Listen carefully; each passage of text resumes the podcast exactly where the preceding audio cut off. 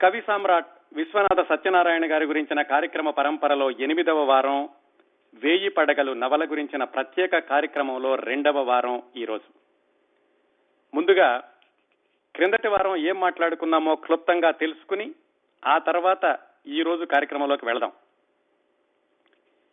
క్రిందటి వారం ఈ వేయి పడగలు నవల రచన వెనకనున్నటువంటి కథనం తెలుసుకున్నాం. పంతొమ్మిది వందల ముప్పై నాలుగులో ఇరవై తొమ్మిది రోజుల్లో తొమ్మిది వందల తొంభై తొమ్మిది పేజీలు తెల్లటావుల్ని నిండేలాగా విశ్వనాథ వారు చెబుతూ ఉంటే ఆయన తమ్ముడు వెంకటేశ్వర్లు గారు ఈ వేయి పడగల నవలని డిక్టేట్ తీసుకున్నారు. అంత తొందరగా రాయడానికి కారణం ఏంటంటే ఆంధ్ర యూనివర్సిటీ వాళ్ళు నిర్వహించినటువంటి నవలల పోటీకి ఒక నిశ్చయమైనటువంటి తిథిలోగల పంపించాలి అనేటటువంటి ఉద్దేశంతో ఇరవై తొమ్మిది రోజుల్లో రాసేటటువంటి యజ్ఞాన్ని ప్రారంభించారు. అంత తొందరగా రాయడానికి ఆ పోటీకి పంపించడానికి ఒక కారణం విశ్వనాథ్ వారి అప్పటి ఆర్థిక పరిస్థితి కూడాను. తప్పనిసరిగా ఆయనకి ఆదాయం అవసరమైనటువంటి పరిస్థితి. అందుకని ఈ నవలను అంత త్వరగా పూర్తి చేసి పోటీలకు పంపిస్తే ఈ నవలకి ఈ నవలతో పాటుగా అడవి బాపిరాజు గారు రాసిన నారాయణరావు అనే నవలకి కూడా బహుమతి వచ్చింది. అంటే ఆ బహుమతిలో సగభాగం విశ్వనాథ్ వారికి ఈ వేయి పడగల ద్వారా వచ్చింది. ఆ తర్వాత ఈ నవల మామూలు పాఠకులకి ఎప్పుడు అందుబాటులో వచ్చిందంటే పంతొమ్మిది వందల ముప్పై ఏడులో ఆంధ్ర పత్రికలో సీరియల్గా వచ్చినప్పుడు. ఆ తర్వాత పుస్తకంగా ప్రచురించబడుతూ వస్తోంది. పంతొమ్మిది వందల ఎనభై ఏడులో మరోసారి ఆంధ్రపత్రికలో సీరియల్గా వచ్చింది. ఇంతవరకు క్రిందటి వారం మాట్లాడుకున్నామండి. ఈ రోజు నుంచి వేయి పడగలు నవల కథాంశంలోకి వెళదాం. ఈ నవలలో ముప్పై ఏడు అధ్యాయాలు ఉన్నాయి. ఇది ఇతిహాసం లాంటి నవల అని కూడా చెప్పుకున్నాం కదా. అంటే ఈ నవల్లో ప్రధాన కథాంశంతో పాటుగా ఎన్నో మలుపులు సన్నివేశాలు ఉపకథలు ఇవన్నీ మనం ఉన్నది ఉన్నట్లుగా చెప్పుకోవాలంటే నలభై వారాలు తప్పనిసరిగా కావాలి. ఇది అసాధ్యమైన పని కాబట్టి మొదటి కొద్ది అధ్యాయాలు వివరంగా చెబుతాను. బహుశా ఒకటి రెండు వారాలు వస్తాయి. ఆ తర్వాత మిగతా కథను క్లుప్తంగా చెప్పేసి చివరి వారం ఈ నవలలో కొన్ని ఆసక్తికరమైన మనం గుర్తు పెట్టుకోవాల్సిన సన్నివేశాలని వివరిస్తాను. ఈ నవల్లో ప్రధాన పాత్ర ధర్మారావు. ఆయనే ఈ నవలకి కథానాయకుడు హీరో. ఈ ధర్మారావు పాత్ర విశ్వనాథ సత్యనారాయణ గారే అని అందరికీ తెలుసు. తన జీవితంలోని సన్నివేశాలని ఆయనకి ఎదురైన అనుభవాలని ఆయనకి పరిచయమైన వ్యక్తుల్ని ఈ కథలో అవసరమైన చోట చిత్రించారు విశ్వనాథ్ వారు కొన్ని కొన్ని చోట్ల యథాతథంగా వ్రాశారు కొన్ని కొన్ని చోట్ల తనకు ఎదురైనటువంటి సన్నివేశాలని మిత్రుల్ని స్ఫూర్తిగా తీసుకుని కొన్ని పాత్రల్ని సృష్టించారు కొన్ని సన్నివేశాలని రాశారు దీంట్లో. మీకు ఈ వేయి పడగల కథ చెప్పేటప్పుడు సందర్భాన్ని బట్టి ఆయా సంఘటనలకి ప్రేరణ అయినటువంటి విశ్వనాథ సత్యనారాయణ గారి జీవితంలోని నిజ సంఘటనలు ఎలా ఉన్నాయో కూడా పరిచయం చేస్తాను. ఒక ఆంగ్ల రచయిత అనుకుంటా ఒక చోట చెప్తాడండి. ఏమంటే కథ అనేది చిన్నగా ఉంటుంది నవల అనేది విస్తృతంగా ఉంటుంది. అది తెలుసు కదా? దాన్ని పోలిస్తూ ఆంగ్ల రచయిత ఏం చెప్పాడంటే కథ అనేది కిటికీలో పెట్టిన స్టిల్ కెమెరా లాంటిది.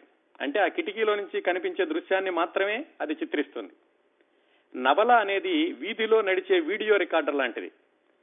వీధిలో వీడియో రికార్డర్ నడుస్తూ ఉంటే ఏమి ఎదురవుతుంది ఏమి చిత్రిస్తుంది అది ఎదురైన ఎంతో మంది వ్యక్తుల్ని జరుగుతున్న ఇంకెన్నో సంఘటనల్ని వరుసగా చిత్రీకరిస్తూ వెళుతుంది. నవలకి అంత విస్తృతి ఉందన్నమాట.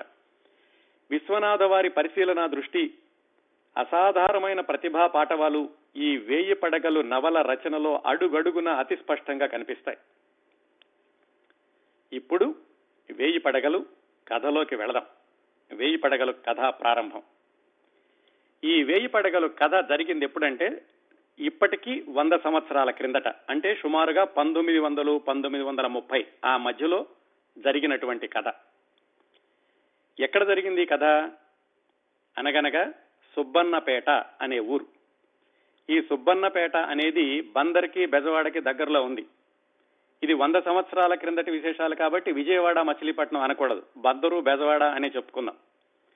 ఈ సుబ్బన్నపేట విశ్వనాథ వారు కల్పించినటువంటి ఊరు. కథ మొదలయ్యేసరికి ఈ సుబ్బన్నపేట మరీ కుగ్రామం కాదు అలాగని పెద్ద పట్టణం కాదు. ఆ ఊళ్ళో ఒక జమీందారు గారు ఆ జమీందారు గారికి ఒక కోట ఉంది. ఆ ఊళ్ళో అన్ని వృత్తుల వారు అన్ని జాతుల వారు అన్ని కులాల వాళ్ళు కూడా ఉన్నారు. ఆ జమీందారు గారి పరిపాలనలో సుబ్బన్నపేట గ్రామస్తులు సుఖ సంతోషాలతో కొద్ది వందల సంవత్సరాలుగా ఏమీ ఇబ్బందులు లేకుండా జీవిస్తున్నారు. ఇది నేపథ్యం. కథ ఇంకా ప్రారంభించలేదు. అంటే నవలలో మొట్టమొదటి వాక్యాలు ఇంకా మీకు చెప్పలేదు. అది చెప్పడానికి ముందు ఒక విలక్షణమైనటువంటి పాత్రను పరిచయం చేస్తాను. ఆ విలక్షణమైనటువంటి పాత్ర ఒక పద్దెనిమిది ఇరవై సంవత్సరాల వయసున్న ఒక అమ్మాయి. ఆ అమ్మాయికి పెళ్ళి కాలేదు. పెళ్ళి చేసుకోదు కూడా. అంటే ఆ అమ్మాయి అసలు పేరేమిటో కూడా ఎవరికి తెలియదు అందరూ కూడా ఆ అమ్మాయిని సుబ్బన్నపేటలో గణాచారి అని పిలుస్తారు. ఎక్కువగా ఎవరితో మాట్లాడదు. ఇంట్లో పనులన్నీ మామూలుగానే చేసుకుంటూ ఉంటుంది. దైవ ప్రార్థన చేసుకోవడం గుళ్ళోకి వెళ్ళి దేవుడి దగ్గర కూర్చుని ఎక్కువ సమయం గడపడం. అలాగే ఆ ఊళ్ళో ఎవరికైనా కానీ లేకపోతే ఊరంతటికి కానీ జమీందారు గారికి కానీ ఏదైనా మంచి కానీ చెడు కానీ జరగబోతోంది అని తెలిస్తే దాన్ని ముందుగానే చెబుతుంది ఈ గణాచారి అని పిలువబడే యువతి. ఎలా చెబుతుంది? ఆవిడ చెప్పదలుచుకున్నటువంటి విశేషాన్ని బట్టి శుభమో అశుభమో దాన్ని బట్టి రకరకాల చీరలు కట్టుకుంటుంది. ఒక్కోసారి తెల్ల చీర ఒక్కోసారి ఎర్ర చీర ఒక్కోసారి నల్ల చీర కట్టుకుని జుట్టు విరబోసుకుని వేప మండలు పట్టుకుని ఊళ్ళో తాను చెప్పదలుచుకున్న వార్త ఏదో చెబుతూ ఎవరి గురించి చెబుతుందో వాళ్ళ ఇంటికి వెళ్ళి అక్కడ వేపమండ పడేసి వస్తుంది. ఆ ఊళ్ళో చిన్నపిల్లలకి వాళ్ళకి ఈ అమ్మాయి అంటే ఎగతాళిగా ఉంటుంది. ఏదో పిచ్చిదానిలాగా తిరుగుతోంది జుట్టు విరబోసుకుని ఏదో మాట్లాడుతోందని. కాకపోతే ఆ ఊళ్ళో ఉండేటటువంటి పెద్దవాళ్ళకి ఈ గణాచారి అని పిలువబడే యువతి చెప్పేటటువంటి విషయాల మీద నమ్మకం ఉంది. ఆ అమ్మాయి చెప్పేటటువంటి విషయాలు యథాతథంగా జరుగుతాయని దానికి నిదర్శనం కూడా ఉంది. ఇప్పుడు నవలలో విశ్వనాథ్ వారు ఏ వాక్యాలతో ప్రారంభించారో వెళదాం సుబ్బన్నపేట ఎక్కడుందో తెలుసుకున్నాం ఆ ఊళ్ళో గణాచారి అనే ఒక అమ్మాయి ఉంటుందని తెలుసుకున్నాం ఇప్పుడు నవల మొట్టమొదటి వాక్యాలు ఏమిటంటే వేయి పడగల పాము విప్పారుకొని వచ్చి కాటందు కొన్నది కలలోన రాజును. వేయి పడగల పాము కల్లో రాజును కాటేసింది అని ఒక పాటలాగా రాసి సుబ్బన్నపేట వీధులలో ఒక యువతి ఇట్లు పాడుచు గంతులు వేయుచు మొగమనున్న పెద్ద కుంకుమ బొట్టు చెమటకు కారిపోవచుండగా చేతనున్న వేపమండ మాట మాటికి ఊగులాడించుచు జుట్టు విరియపోసుకొని పయ్యద తొలగుట కూడా ఎరుగని తన్మయత్వంతో కొంతసేపు పరివెత్తుచు కొంతసేపు తొందర తొందరగా తిరుగుచూ ఉండెను. ఇదండి మొట్టమొదటి వాక్యం. ఆ గణాచారి అనే అమ్మాయి జుట్టు విరబోసుకుని వేప మండలు పట్టుకుని ఊరెమ్మటే వెళుతోంది. ఏమంటూ?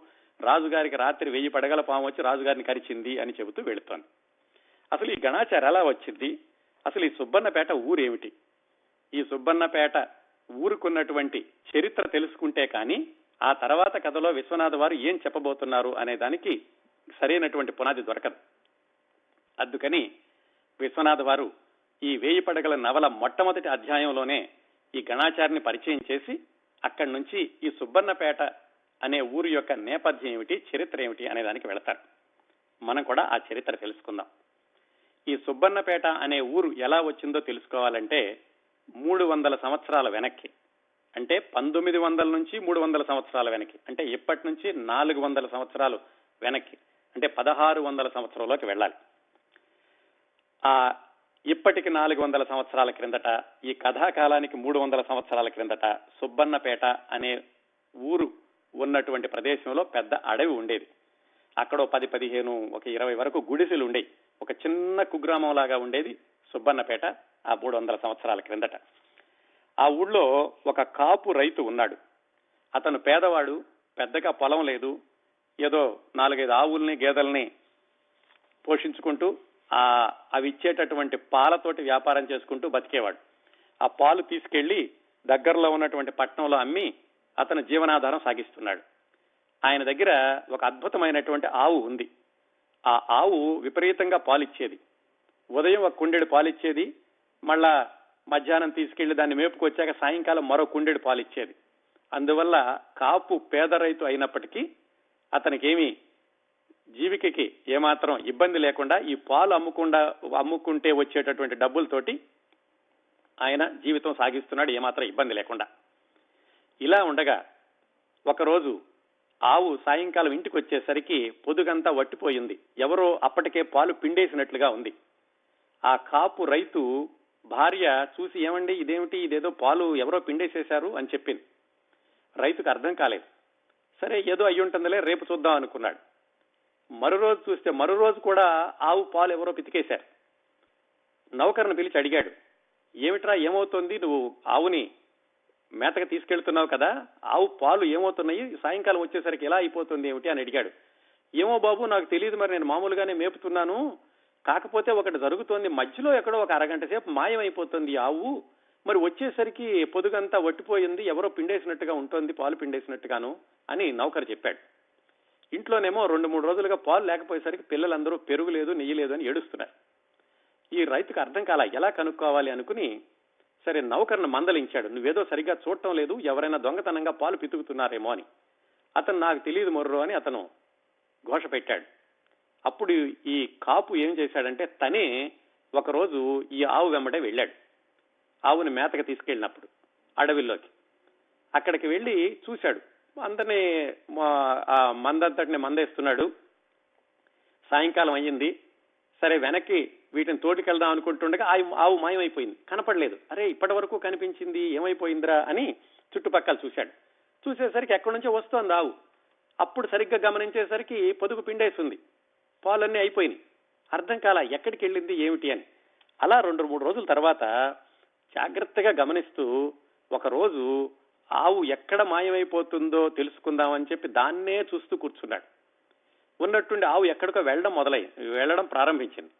దాంతో ఇతను కూడా ఆవుకి కనపడకుండా వెనకాల వెళుతూ ఒక చెట్టు చాకున నక్కి కూర్చున్నాడు. ఆవు అలా వెళ్ళి వెళ్ళి ఒక పాముల పుట్ట దగ్గరికి వెళ్ళింది.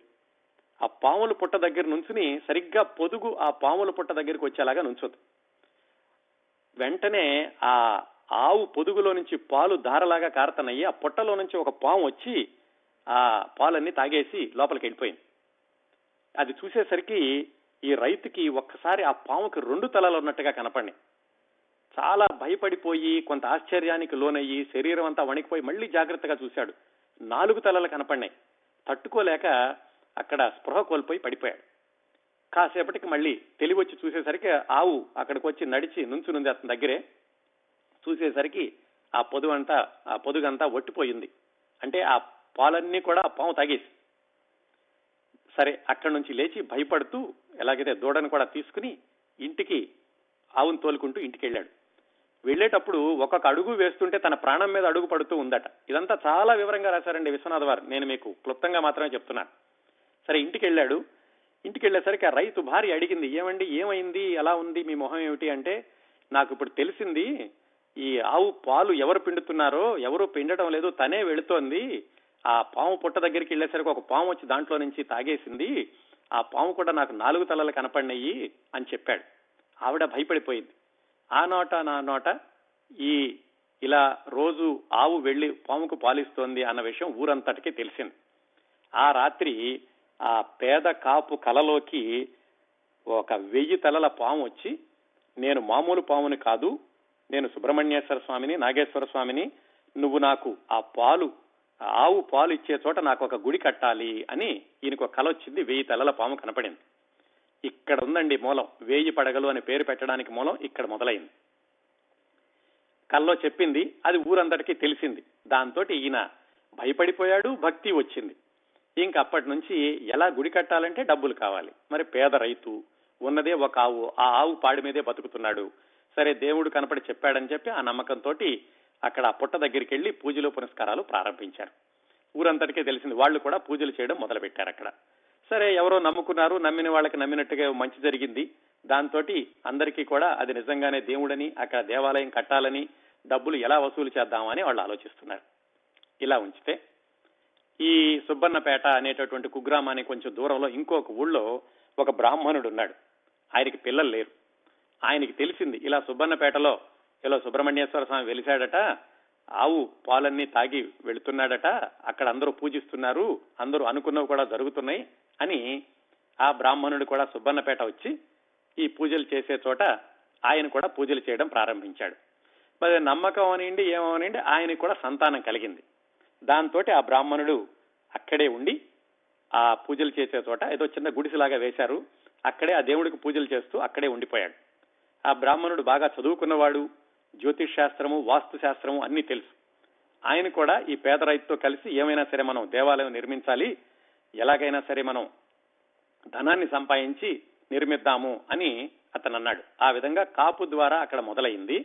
ఈ బ్రాహ్మణుడేమో అక్కడ పూజారిలాగా దానికి పూజలు అది చేస్తూ అక్కడ ఉన్నాడు. ఆయనకి వాస్తు శాస్త్రం కూడా తెలుసని అని అనుకున్నాం కదా? వీళ్ళిద్దరిని ఇక్కడ ఉంచి ఇంకొక మూడో వ్యక్తి కూడా వచ్చాక ఈ ఊళ్ళో గుడి నిర్మాణం ప్రారంభమైంది. ఆ మూడో వ్యక్తి పేరు వీరన్న నాయుడు. ఆయన ఎక్కడి నుంచి వచ్చాడు? చాలా దూరం శ్రీరంగపురం అని ఆ శ్రీరంగపురం నుంచి వచ్చాడు. శ్రీరంగపురం అంటే ప్రస్తుతం కర్ణాటకలో ఉన్నటువంటి శ్రీరంగపట్నం అంటారే అది. అక్కడి నుంచి ఎలా వచ్చాడు? ఈ వీరన్న నాయుడు శ్రీరంగపురంలో ఒక ఐదారు జతలు ఎడ్లను పెట్టుకుని ఎడ్ల బండి పెట్టుకుని ఏదో కూలికి తోలుతూ బతుకుతున్నాడు. మళ్ళీ గుర్తు చేస్తున్నా ఇది పదహారు వందల సంవత్సరంలో జరిగిన కథ అండి. అలా వీరన్న నాయుడు నాలుగైదు జతల ఎడ్లతోటి ఎడ్ల బండి నడుపుకుంటూ ఉంటే అక్కడ బ్రిటిష్ వాళ్ళు టిప్పు సుల్తాన్ మీద దండెత్తినటువంటి రోజులు. ఆ రోజుల్లో టిప్పు సుల్తాన్ యొక్క ఆ కోశాగారాన్ని అంతటిని కొల్లగొట్టి ఆ ధనాన్ని అంతటిని బళ్ళ మీద తీసుకుని వెళ్ళారు బ్రిటిష్ వాళ్ళు. ఆ బడ్డి కట్టింది మన వీరన్న నాయుడు అరే వాళ్ళందరూ తీసుకెళ్ళిపోయాక వీరన్న నాయుడు చివరిలో బ్రిటిష్ వాళ్ళని అడిగాడు ఏమండి అన్ని మీరు తీసుకెళ్ళిపోతున్నారు మరి నాకేమిస్తున్నారు అని.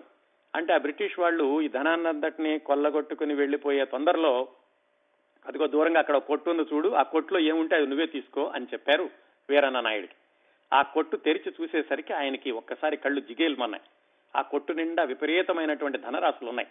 వాటన్నిటిని తన బళ్ళ మీద వేసుకుని ఆయన ఏమనుకున్నాడంటే ఇన్ని డబ్బులు ఉన్నాయి కదా నా దగ్గర ఒక కోట కట్టి నేనే జమీందారుని అవుదాం ఎక్కడన్నా ఒక మంచి స్థలం చూసుకుని అని అనుకున్నాడు. ఇది సాధ్యమా అసాధ్యమా అనేది ఇప్పటి రోజుల్లో ఆలోచించకండి. ఇది పదహారు వందల సంవత్సరంలో జరిగినటువంటి కథ. సరే ఆ ధనానంతటిని ఎడ్ల బళ్ళ మీద వేసుకుని మంచి ప్రదేశం ఎక్కడుంటుంది? కోట కట్టుకోవడానికి జమీందారు అవడానికి అని వెతుక్కుంటూ ఇదిగో మన సుబ్బన్నపేట వచ్చాడు.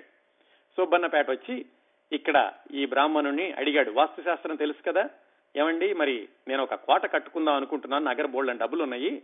నేను జమీందారుని అవుదాం అనుకుంటున్నాను. కోట కట్టుకుని ఎక్కడ కట్టుకోమంటారు? అంటే ఆయన చెప్పాడు ఇది అద్భుతమైన ప్రదేశం. ఈ సుబ్బన్నపేటలోనే మీరు కోట కట్టుకోండి. కోట కట్టుకుంటే గనక మూడు వందల సంవత్సరాల వరకు మీకు ఏమాత్రం ఇబ్బంది లేకుండా దివ్యంగా మీ రాజ్యం జరిగిపోతూ ఉంటుంది. మీ తరం తర్వాత తరాల వరకు కూడా ఏం ఇబ్బంది ఉండదు. ఇక్కడే కోట కట్టు కోట కట్టుకోండి. ఈ స్థలానికి అంత మహత్యం ఉంది. మీ కోటతో పాటుగా ఇదిగో ఈ సుబ్రహ్మణ్యేశ్వర స్వామికి ఒక దేవాలయం కూడా కట్టండి. అలాగైతే గనక ఈ ఊరు సుఖశాంతులతో వర్ధిల్లుతుంది అని ఆ బ్రాహ్మణుడు చెప్పాడు. ఆ బ్రాహ్మణుడి మాట వీరన్న నాయుడికి బాగా నచ్చింది. డబ్బులు కూడా ఉన్నాయి కదా బండి మీద?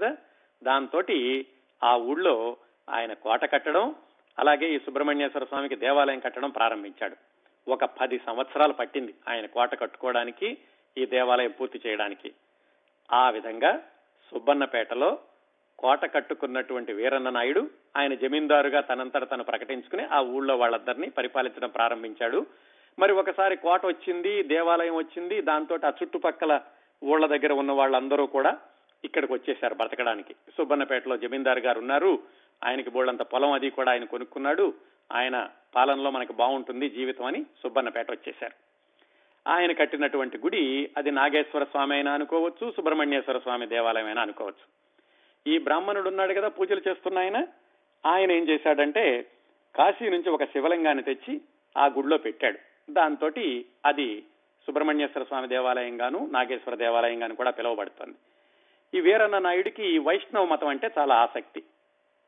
అందుకని ఆయన వేణుగోపాల స్వామి దేవాలయం కూడా కట్టాడు. ఆ విధంగా సుబ్బన్నపేట అనే ఊళ్ళో ఒక జమీందారు గారి కోట జమీందారు గారు రెండు దేవాలయాలు వచ్చినాయి. అన్ని రకాల జాతుల వాళ్ళు అన్ని కులాల వాళ్ళు అన్ని వృత్తుల వాళ్ళు కూడా అక్కడికి వచ్చి బ్రతకడం ప్రారంభించారు. అక్కడ మొదలైనటువంటి ఆ సుబ్బన్నపేట ఆ విధంగా బాగా కుగ్రామం దగ్గర నుంచి ఒక మాదిరి ఊరుగా అది రూపాంతరం చెందింది.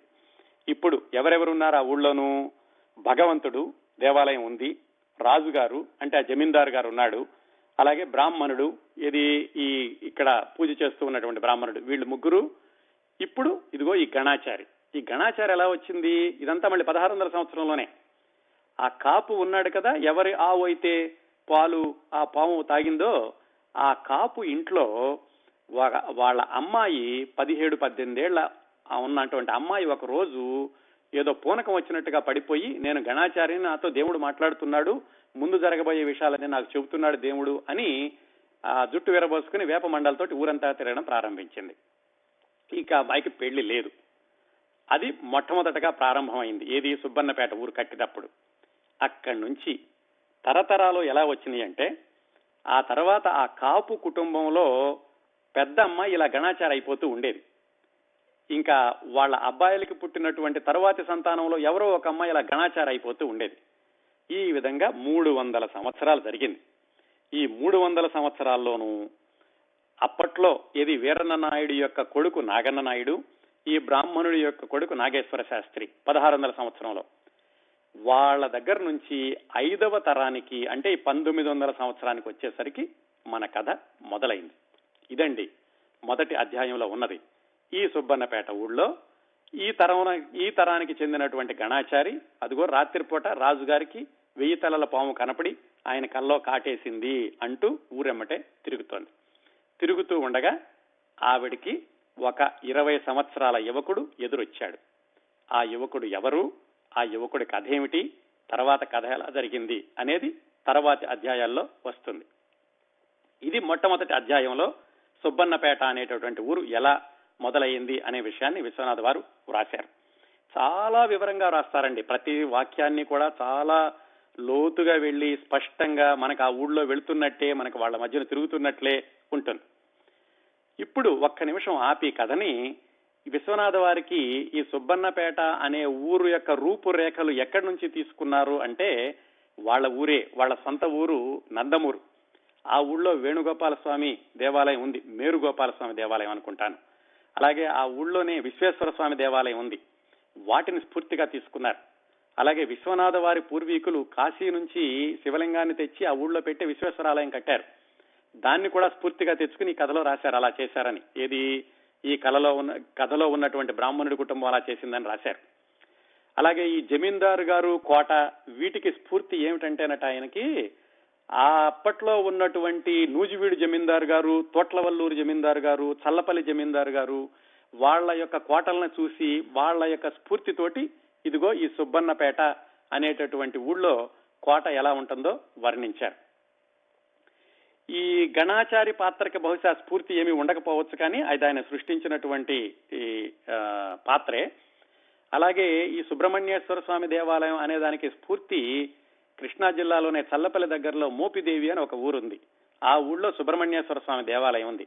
బహుశా ఆ స్ఫూర్తితోటి ఆయన సుబ్బన్నపేటలో ఈ సుబ్రహ్మణ్యేశ్వర స్వామి దేవాలయం గురించి వ్రాసి ఉంటారు అని కొంతమంది పరిశీలకులు చెబుతారు.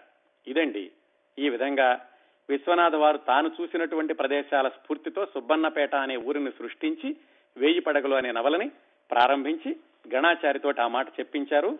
గణాచారికి ఒక కుర్రాడు ఎదురొచ్చాడు.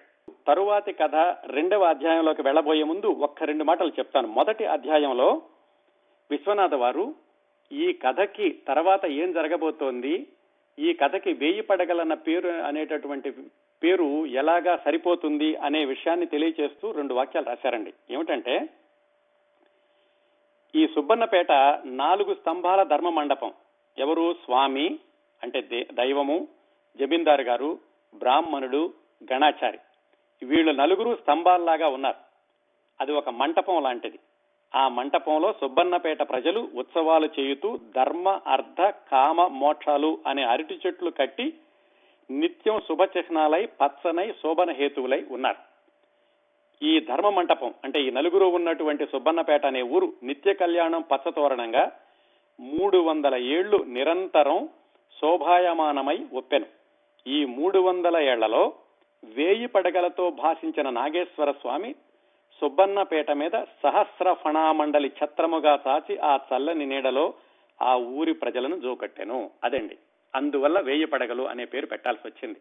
నాగేశ్వర స్వామి తన వేయి పడగలని గొడుగులాగా పట్టి ఆ ఊరి ప్రజలని మూడు వందల సంవత్సరాలుగా కాపాడుతూ వస్తున్నాడు. అందువల్ల ఇది వేయి పడగలు.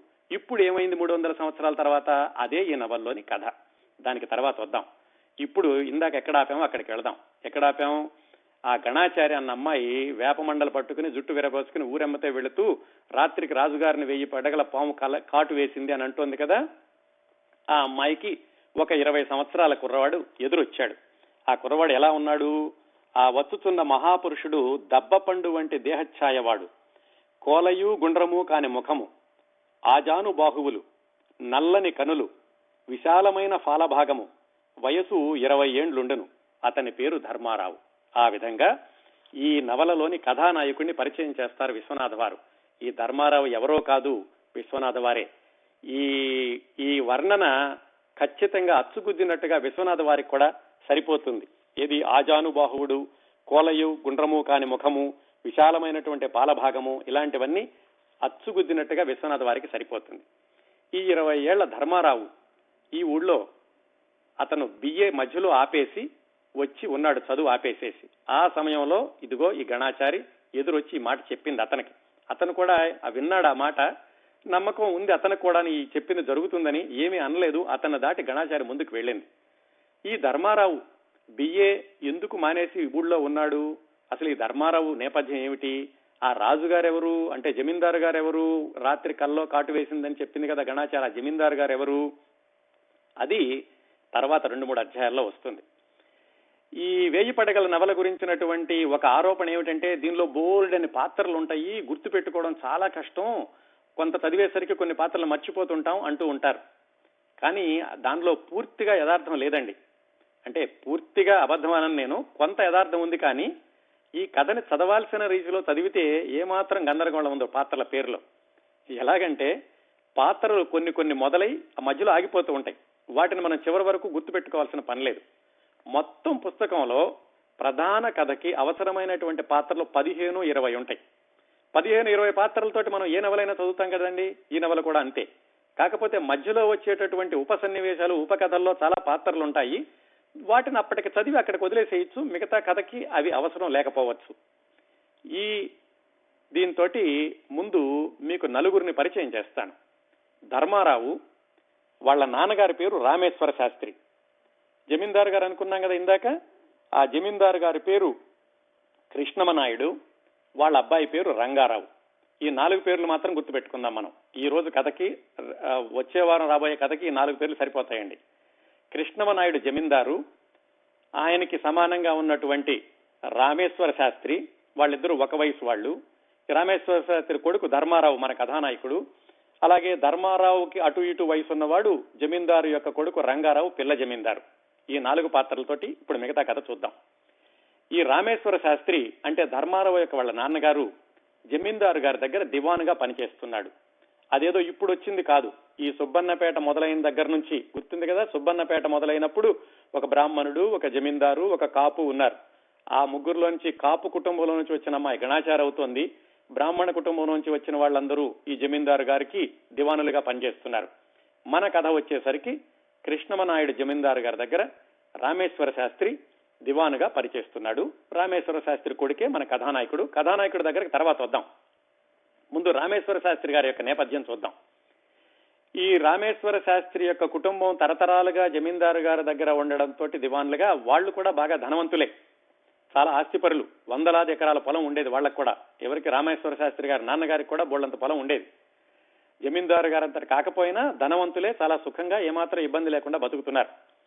రామేశ్వర శాస్త్రి గారి సమయం వచ్చేటప్పటికి అంటే ఈ కథ మొదలయ్యేటప్పటికి ఆయనకి విపరీతమైనటువంటి ఆర్థిక ఇబ్బందులు చుట్టుముట్టని ఆ ఆర్థిక ఇబ్బందుల గురించి మాట్లాడుకోబోయే ముందు రామేశ్వర శాస్త్రి గారి యొక్క వైవాహిక జీవితం చాలా విచిత్రంగా ఉంటుంది. అదేంటో తెలుసుకుందాం. ఈ రామేశ్వర శాస్త్రి అంటే మన కథానాయకుడు యొక్క తండ్రి ధర్మారావు యొక్క తండ్రి. రామేశ్వర శాస్త్రి వివాహం చాలా విచిత్రంగా జరిగింది. ఆయనకి ఏదో పదిహేడు పద్దెనిమిది ఏళ్ళు ఉన్నప్పుడు బాగా ధనవంతులు కదా బాగా చదువుకున్న వాళ్ళు కూడా వాళ్ళందరూ ఆయన ఒక రోజు వాళ్ళ కూరల తోట దగ్గర మంచి మీద కూర్చుని ఆ కూరల తోట కాపలా కాస్తూ ఏదో రాసుకుంటున్నాడు. ఎవరు? ధర్మారావు యొక్క తండ్రి రామేశ్వర శాస్త్రి చిన్నప్పుడు. అలా రాసుకుంటుంటే ఆ పక్క నుంచి పక్క ఊరు ఆయన ఎవరో ఒక ఆయన అలా వెళుతూ ఆ దోస తోట చూసి దోస తోట బాగా దోసకాయలు బాగున్నాయని కుర్రాడి దగ్గరికి వచ్చి బాబు ఒక రెండు దోసకాయలు కోసుకోనా? అని అడిగాడు. ఈ రామేశ్వర శాస్త్రి పదిహేడు పద్దెనిమిది ఏళ్ళ కుర్రాడు అయ్యో మీరు కోసుకోవడం ఏంటండి? మీరు ఇలా కూర్చోండి నేను కోసుకొస్తాను అని ఆయన రాస్తున్నటువంటి పుస్తకాన్ని పక్కన పెట్టి వెళ్ళి ఒక బుట్ట నిండా దోసకాయలు కోసుకొచ్చి ఇవిగో తీసుకెళ్ళండి అని ఇచ్చాడు. నీకెందుకు శ్రమ బాబు నేను కోసుకునేవాడిని కదా అంటే కాదుకూడదు మీరు పెద్దవాళ్ళు అందుకని నేనే కోసుకొచ్చానని ఇచ్చాడు. ఆ కుర్రవాడు వచ్చేలాగా కుర్రవాడు రాస్తున్న పుస్తకం ఏదో చూశాడు ఈ పెద్ద ఆయన. ఆ పుస్తకం చక్కగా ఆయన దస్తూరి గుండ్రంగా ఉంది ఏవో ఓ కవిత్వం రాస్తున్నాడు. ఆ పెద్ద ఆయనకి ఈ కుర్రాడు బాగా నచ్చాడు. ఆ పెద్ద ఆయన ఊరు వెళ్ళి వాళ్ళ ఆవిడతో చెప్పాడు. ఏమేమో మన అమ్మాయికి సంబంధం చూశాను. అలా సుబ్బన్నపేటలో రామేశ్వర శాస్త్రి అనే కుర్రవాడు చాలా బుద్ధిమంతుడు. బాగా పాండిత్యం కూడా ఉంది. బాగా ఆస్తిపరులు కూడాను. వాళ్ళకి మన అమ్మాయిని ఇద్దాము అన్నాడు. అంటే ఆవిడ అదేమిటండి? అంత ఉన్నవాళ్ళు మరి మనకి ఇస్తారా? వాళ్ళ అబ్బాయిని మనకి ఇస్తారని మీరు ఎలా అనుకుంటున్నారు? అంటే ఏం పర్వాలేదు అసలు ఈ రోజుల్లో అమ్మాయిని ఇవ్వడమే కష్టం కదా. అందువల్ల మనం ఇస్తామంటే ఏమీ కాదనర్లే అని అన్నాడు. అంటే మరి ఆ రోజుల్లో కన్యాశుల్కం ఉండేది కదా అమ్మాయిని ఇవ్వడమే కష్టం. అందుకని చెప్పి ఆయన ఈ రామేశ్వర శాస్త్రికి తన అమ్మాయిని ఇస్తాను అనడం అలాగే రామేశ్వర శాస్త్రి వాళ్ళు ఒప్పుకోవడం జరిగింది. ఆ అమ్మాయి పేరు సావిత్రమ్మ. ఈ పేరు మనం గుర్తుపెట్టుకోవాల్సిన అవసరం లేదు మీకు ఇప్పటికి మాత్రం చెప్తున్నాను. ఆ విధంగా రామేశ్వర శాస్త్రికి పదిహేడు సంవత్సరాల వయసులో సావిత్రమ్మ గారితో వివాహం అయ్యింది. ఆవిడికి అప్పుడు ఎంత వయసు? మూడు సంవత్సరాలు. అంటే బాల్య వివాహం. అంటే ఇదంతా పద్దెనిమిది వందల సంవత్సరంలో జరిగిందండి. రామేశ్వర శాస్త్రికి పద్దెనిమిది సంవత్సరాల వయసు ఉన్నప్పుడు మూడు సంవత్సరాల సావిత్రమ్మతో వివాహం అయింది ఆ బాల్య వివాహం జరిగినప్పుడు ఎలా ఉండేదంటే ఆ అమ్మాయి యుక్త వయసు వచ్చే వరకు కూడా కన్నవారింట్లోనే ఉండేది. యుక్త వయసు వచ్చాక కాపురానికి పంపించేవాళ్ళు. అందువల్ల వివాహం అవగానే సావిత్రమ్మ కాపురానికి రాలేదు. ఈయన రామేశ్వర శాస్త్రి పదిహేడు సంవత్సరాల కురవాడు సరే ఆయన చదువుకుంటున్నాడు. అలాగే జమీందారు గారి దగ్గరికి వాళ్ళ నాన్నగారితో పాటు కూడా వెళుతున్నాడు. ఈలోగా ఈ రామేశ్వర శాస్త్రి ఆవిడ కాపురానికి వచ్చేలోగానే నాలుగు వివాహాలు చేసుకోవాల్సి వచ్చింది. మూడు వివాహాలు చేసుకోవాల్సి వచ్చింది. అదేమిటి? మూడు వివాహాలు ఏమిటి? అప్పటికే ఒక వివాహం అయిపోయింది కదా. మూడు వివాహాలు కూడా ఆయన చేసుకోవాల్సి వచ్చింది బలవంతంగా. వాళ్ళు కూడా ఎవరు? వాళ్ళు సహజంగా బ్రాహ్మణులు. క్షత్రియ కన్యని వైశ్య కన్యని శూద్ర కన్యని వివాహం చేసుకోవాల్సి వచ్చింది. ఎందుకు వచ్చిందో తెలుసుకుందాం. వీళ్ళు ముగ్గురు కాక ఆ ఊళ్ళో ఉన్నట్టు ఒక వేశ్యని ఆయన ఉంచుకున్నాడు. ఆ వేశ్య ద్వారా కూడా ఆయనకి సంతానం కలిగింది. ఆ విధంగా రామేశ్వర శాస్త్రి గారికి నలుగురు భార్యలు ఒక ఉంపుడుగత్తె వాళ్ళ ద్వారా వచ్చిన సంతానాలు. అయితే మనకు అనిపిస్తుంది ఏమిటి ఈ పాత్ర చిత్రణ ఇలా ఉంది ఈయన మీద గౌరవం ఎలా వస్తుంది అని. అది చాలా చక్కగా చిత్రించారు విశ్వనాథ్ వారు. కాకపోతే ఈ నలుగురు భార్యలను ఎందుకు పెట్టారు అంటే బహుశా మరి సమాజంలో ఉన్నటువంటి నాలుగు వర్ణాల వాళ్ళు కలిసినటువంటి కుటుంబం రామేశ్వర శాస్త్రి గారిది అని చెప్పడానిక?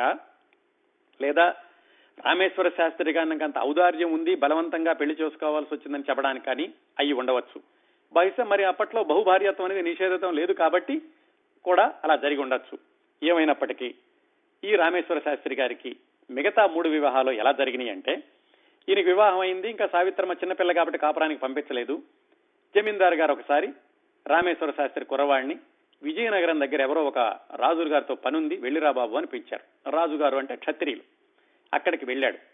ఆ క్షత్రియుల దగ్గరికి వెళ్ళినప్పుడు ఆ క్షత్రియుల ఇంట్లో ఉండి ఏదో పని పూర్తి చేసుకుని వెనక్కి వచ్చేటప్పుడు ఆ క్షత్రియులతోటి ఏదో సంభాషణలో ఏం జరిగిందంటే విలు విద్య ఎలా వస్తుంది ఏమిటి? అని ఏదో సంభాషణలోకి వెళ్ళి తనకు వచ్చినటువంటి విలు విద్యను ప్రదర్శించి చూపించాడు. దాంతో ఆ రాజుగారి అమ్మాయి క్షత్రియుల వాళ్ళ అమ్మాయి ఈ రామేశ్వర శాస్త్రి అంటే చాలా అభిమానంతో ఆయన వెనకాల వచ్చేసింది. ఆ క్షత్రియ రాజుగారు చెప్పినా కానీ వినలేదు. అలా తన వెంబడే వచ్చినటువంటి అమ్మాయిని మరి ఊరికే ఉంచుకోవడం ధర్మం కాదు కాబట్టి ఆయన వివాహం చేసుకున్నాడు. ఆ విధంగా క్షత్రియ కన్య వివాహం ఆడాల్సి వచ్చింది. వాళ్ళకి సరే పిల్లలు ఉన్నారు తర్వాత వాళ్ళు కూడా తర్వాత కథలో వస్తారు తర్వాత తెలుసుకుందాం. మరి ఇప్పటికే ఈయనకి బ్రాహ్మణ కన్యతోటి సావిత్రమతో వివాహం అయింది కదా అందువల్ల వేరే ఇల్లు తీసుకుని ఆ ఇంట్లో ఈ వివాహం చేసుకున్నటువంటి క్షత్రియ క్షత్రియ కన్య రంగాజమ్మ గారిని పెట్టాడు. వాళ్ళకి పొలం అది ఇచ్చాడు ఆవిడ పిల్లలతోటి ఆవిడ బాగానే ఉంటున్నారు. ఆయన ఒకసారి రామేశ్వర శాస్త్రి గారు ఉత్తర భారతదేశానికి తీర్థయాత్రలకు వెళ్ళేటప్పుడు తీర్థయాత్రల మధ్యలో ఎవరో ఒక మహారాష్ట్రలో స్థిరపడినటువంటి తెలుగు వాళ్ళు పరిచయం అయ్యారు. వాళ్ళు వైశ్యులు వ్యాపారానికని అక్కడికి వెళ్ళారు. ఒక నది దాటాల్సి వచ్చేటప్పుడు ఆ వైశ్యుల కుటుంబంలో అందరినీ ఈయన ఒకదాన్ని ఒకళ్ళ తర్వాత ఒకళ్ళని నది దాటిస్తున్నాడు. ఆ వైశ్యుల అమ్మాయి యుక్త వయసులో ఉన్న అమ్మాయి నీళ్ళలో మునిగిపోయింది. ఆ వైశ్యుడు గొడవ చేస్తుంటే ఈయన వెళ్ళి ఆ యుక్త వయసులో ఉన్నటువంటి అమ్మాయి నీళ్ళలో మునిగిపోతుంటే బయటకు తీసుకొచ్చాడు. ఆయన ఒక మాట కూడా అన్నాడు మా అమ్మాయిని బయటకు తీసుకొచ్చిన వాళ్ళకి ఇచ్చి పెళ్ళి చేస్తాను అని. ఈయన బయటకైతే తీసుకొచ్చాడు కానీ వివాహం చేసుకోవాలని లేదు. కాకపోతే ఆ అమ్మాయి మా నాన్నగారి మాట ప్రకారం మీతోటి వచ్చేస్తాను అని ఈ రామేశ్వర శాస్త్రితో వచ్చింది. ఆ విధంగా ఆమెను కూడా వివాహం చేసుకున్నాడు. ఆమె పేరు హైమావతి వైశ్య యువతి. ఆ విధంగా తనకి వివాహం చేసుకున్నటువంటి బ్రాహ్మణ యువతి ఆ తర్వాత వివాహం చేసుకోవాల్సి వచ్చినటువంటి క్షత్రియవతి అలాగే ఈ వైశ్యవతి రెండు పెళ్ళిళ్ళు అయినాయి కదా తనకు ఉన్నటువంటి పెళ్ళి కాకుండా వీళ్ళకు కూడా పొలాలు ఇళ్ళు ఏర్పాటు చేశాడు. ఆ ఊళ్ళో రామేశ్వర శాస్త్రి గారికి ఒక మిత్రుడు ఉన్నాడు. ఆ మిత్రుడు పేదవాడు. ఆ పేదవాడికి ఒక కూతురు ఉంది అమాయకంగా ఉండేది. మంగ అమ్మాయి పేరు. ఆ అమ్మాయిని ఊళ్ళో అందరూ ఎగతాళి చేస్తూ ఉండేవాళ్ళు. అమాయకంగా తిరుగుతూ ఉండేది. ఈలోగా వాళ్ళ నాన్న చనిపోయాడు. వాళ్ళ నాన్న బ్రతికుండగా ఈయన ఏమైనావాడంటే రామేశ్వర శాస్త్రి నవ్వుతూ ఏమే పిచ్చదానా నేను నిన్ను పెళ్ళి చేసుకుంటానులే అంటూ ఉండేవాడు ఏదో ఎకసక్యానికి వాళ్ళ నాన్న చనిపోయాక అమ్మాయి వచ్చేసి మరి రామేశ్వర శాస్త్రి గారు మీరే పెళ్ళి చేసుకోండి మీరు అన్నారు కదా మీరు పెళ్ళి చేసుకొని అంటే కనుక నేను అమాయకురాలిని ఊళ్ళో అందరూ నన్ను పాడు చేస్తారు నా జీవితం పాడైపోతుంది అనేసరికి జాలిపడి ఆ అమ్మాయిని పెళ్ళి చేసుకున్నాడు. ఆ అమ్మాయికి వేరే ఇల్లు ఇచ్చాడు. ఈ విధంగా ఆయనకి తాను వివాహం చేసుకున్న బ్రాహ్మణ యువతి కాకుండా క్షత్రియ యువతి వైశ్య యువతి శూద్ర యువతి ఈ ముగ్గురిని కూడా వివాహం చేసుకున్నాడు. వీళ్ళు కాకుండా ఆ ఊళ్ళో ఉన్నటువంటి రత్నగిరి అనే వేశ్యతో కూడా సంబంధం ఉండి ఆవిడ ద్వారా కూడా ఈయనకి పిల్లలు పుట్టారు. ఈ విధంగా ఆయనకి నలుగురు భార్యలు ఒక ఉంపుడు కత్తె. అయితే ఆయన మరి చాలా కాముకుడు ఇదేమి పాత్ర ఇలాంటి వాడిని ఎవరా గౌరవిస్తారు అవేమి ఊళ్ళో వాళ్ళకి పట్టలేదు. ఎందుకంటే బహుభార్యాత్వం అంగీకారయోగ్యం అనేది ఒక విషయమే కాకుండా ఈయనలో చాలా మంచి గుణాలు ఉన్నాయి ఆ గుణాలన్నిటిలోకి చాలా మంచి గుణం ఏమిటంటే దాతృత్వం. పెద్దల దగ్గర నుంచి వచ్చినటువంటి ఆస్తిని ఆయన విచ్చలవిడిగా ధారాళంగా దానం చేస్తూ ఉండేవాడు. ఖర్చు పెట్టడం కాదు దానం చేస్తూ ఉండేవాడు. ఆ దానాల్లో భాగం అడిగిన వాళ్ళకి లేదనకుండా ఆయన ధాన్యం తనకి పొలాల్లో పండినటువంటి ధాన్యం ఇచ్చేసేయడం ఎవరికైనా పొలం లేదంటే చేసుకోమని ఇవ్వడం వాళ్ళకి కౌలుకి ఇచ్చేశాక వాళ్ళు ఇవ్వకపోయినా ఊరుకోవడం అలాగే దేవాలయంలో దేవుడికి బంగారు తొడుగులు తొడిగించడం ఇలాంటివన్నీ చేస్తూ ఉండేవాడు. ఇంతే కాకుండా ఆయనకి సకల విద్యల్లోనూ కూడా ప్రావీణ్యం ఉంది. బాగా చదువుకున్నవాడు. యాగాలు యజ్ఞాలు అయితే చేయలేదు కానీ పురాణాలు శాస్త్రాలు అన్ని తెలుసు. దేవాలయంలో పూజలు చేసేవాడు. మరి జమీందారు గారి దగ్గర దివానుగా ఉన్నాడు. ఇలా విపరీతంగా దానాలు చేసేవాడు. ఎవరొచ్చినా కాదనకుండా వాళ్ళ ఇంట్లో ఎప్పుడూ ముప్పై నలభై మంది భోజనాలు చేస్తూ ఉండేవాళ్ళు. ఈ రామేశ్వర శాస్త్రి గారి పేరు చెప్పి దుకాణాల్లో అందరూ సరుకులు తీసుకెళ్తూ ఉండేవాళ్ళు. ఈ మంచితనంతో ఆయన వ్యక్తిగత జీవితాన్ని ఎవరూ పట్టించుకోలేదు. అందుకని వ్యక్తిగత జీవితానికి ఎవరూ అభ్యంతరం చెప్పలేదు. విశ్వనాథ్ వారు ఎందుకు రాశారు ఇలాగా? ఆ రామేశ్వర శాస్త్రి పాత్ర ఏది? మన కథానాయకుడు ధర్మారావు యొక్క తండ్రి పాత్రని ఇంతమంది భార్యలు ఉన్నట్టుగా ఎందుకు చిత్రీకరించారు అంటే ఆ భార్యలకి ఉన్నటువంటి సంతానం మన కథానాయకుడు ధర్మారావుకి సవతి సోదరులు సవతి సోదరి అవుతారు కదా? వాళ్ళ మధ్యన సృష్టించినటువంటి సంఘటనల్లో ఉన్నటువంటి కరుణ రసం కానీ ఆత్మీయత తీవ్రత కానీ సొంత అన్నదమ్ములు సొంత అక్క చెల్లెళ్ళు అయితే రాదనుకున్నారో ఏమో అందుకని ఇలా సృష్టించారనుకోవచ్చు. ఇప్పుడు ఈ కథ దగ్గరికి వచ్చేసరికి రామేశ్వర శాస్త్రి గారికి ఆర్థిక ఇబ్బందులు చుట్టుముట్టినాయి. ఎందుకని? ఇదిగో ఇలా దానాలు చేస్తూ వచ్చేశారు. ఆయనకి ఉన్న ఆస్తి అంతా వచ్చేసింది అయిపోవచ్చింది. చివరికి ఆయనకు అప్పులు ఇచ్చిన వాళ్ళందరూ ఈయన చుట్టూతా తిరగడం ప్రారంభించి నా అప్పులు ఇస్తావా తెస్తావా? అని కూర్చున్నారు. ఆయన ఆస్తి అప్పులు లెక్కేస్తే కనుక ఆస్తి అంతా అమ్మినా కానీ ఆయన అప్పులు తీరం. ఇది మన కథ జరిగేటప్పటికి రామేశ్వర శాస్త్రి గారి యొక్క ఆర్థిక పరిస్థితి. వాళ్ళ అబ్బాయి ధర్మారావు మన హీరో. మరి జమీందార్ గారు ఏమి సహాయం చేయలేదా అంటే కృష్ణమనాయుడు కూడా సహాయం చేస్తూ ఉన్నాడు. ఆయన సహాయాన్ని మించినటువంటి దానాలు మన రామేశ్వర శాస్త్రి గారు చేస్తూ వస్తున్నారు. మరి ఈ ఆర్థిక ఇబ్బందుల నుంచి ఆయన బయటపడ్డా ఆయనకి ఏమైంది? ఇంతకీ మన ధర్మారావు బిఏ ఎందుకు మానేశాడు? కృష్ణమనాయుడు గారు వాళ్ళ అబ్బాయి రంగారావు వీళ్ళకి ఉన్నటువంటి పరిస్థితులు ఏమిటి? వాళ్ళ మధ్యన జరిగినటువంటి సందర్భాలు సన్నివేశాలు ఏమిటి?